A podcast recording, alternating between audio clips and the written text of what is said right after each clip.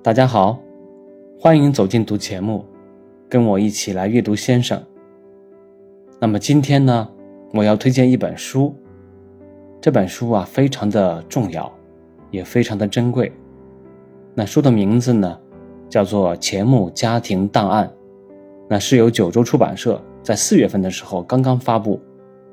这本书非常的重要，为什么这么说呢？因为里面啊有特别重要的历史资料，钱穆的家人和他的一些通信的记录。那关于这本书的具体情况呢，我们今天就来聊一聊。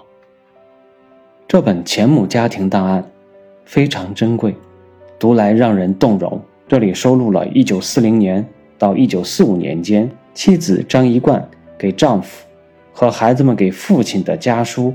总计九十六封，还包括他的子女们对母亲张一冠的回忆，同时里面穿插有非常珍贵难得的近六十幅的老照片。这些照片很多都是首次公开，包括张一冠女士及孩子们在不同时期的影集，钱先生在苏州故居的留影，以及钱家在前往台北探望父亲时的非常记录。这本书最令人动容的。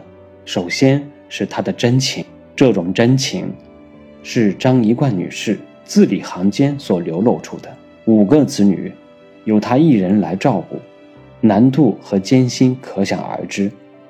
但她在信里却没有丝毫的抱怨，相反，她总会提醒钱穆先生，一人在外要多注意身体。几乎每一封信里。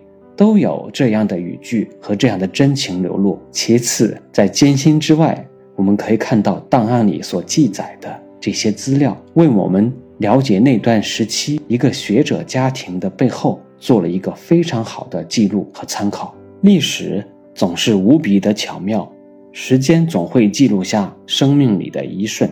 这些信的发现和整理的过程也充满了惊喜。钱先生的信，因为历史原因。已经很难找到，但他的家人在那段时期写给他的信件，却无意中被他保留下来。千户美琪女士在为宾寺整理出版他的全集之时，无意中在他的手稿背面发现了上面的这些信件，有完整的，也有缺失的。他把这些信件呢。整理出来，交给了濒死先生的子女。后来经过钱行、钱辉以及他的家人的共同努力整理，终于有了这本钱穆家庭档案。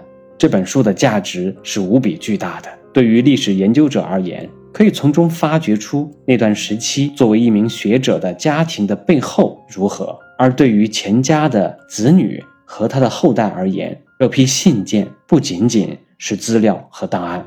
更是他们所亲历的历史，而这些历史因为这些信件而变得可以抚摸、可以触碰、更可以回忆和体会。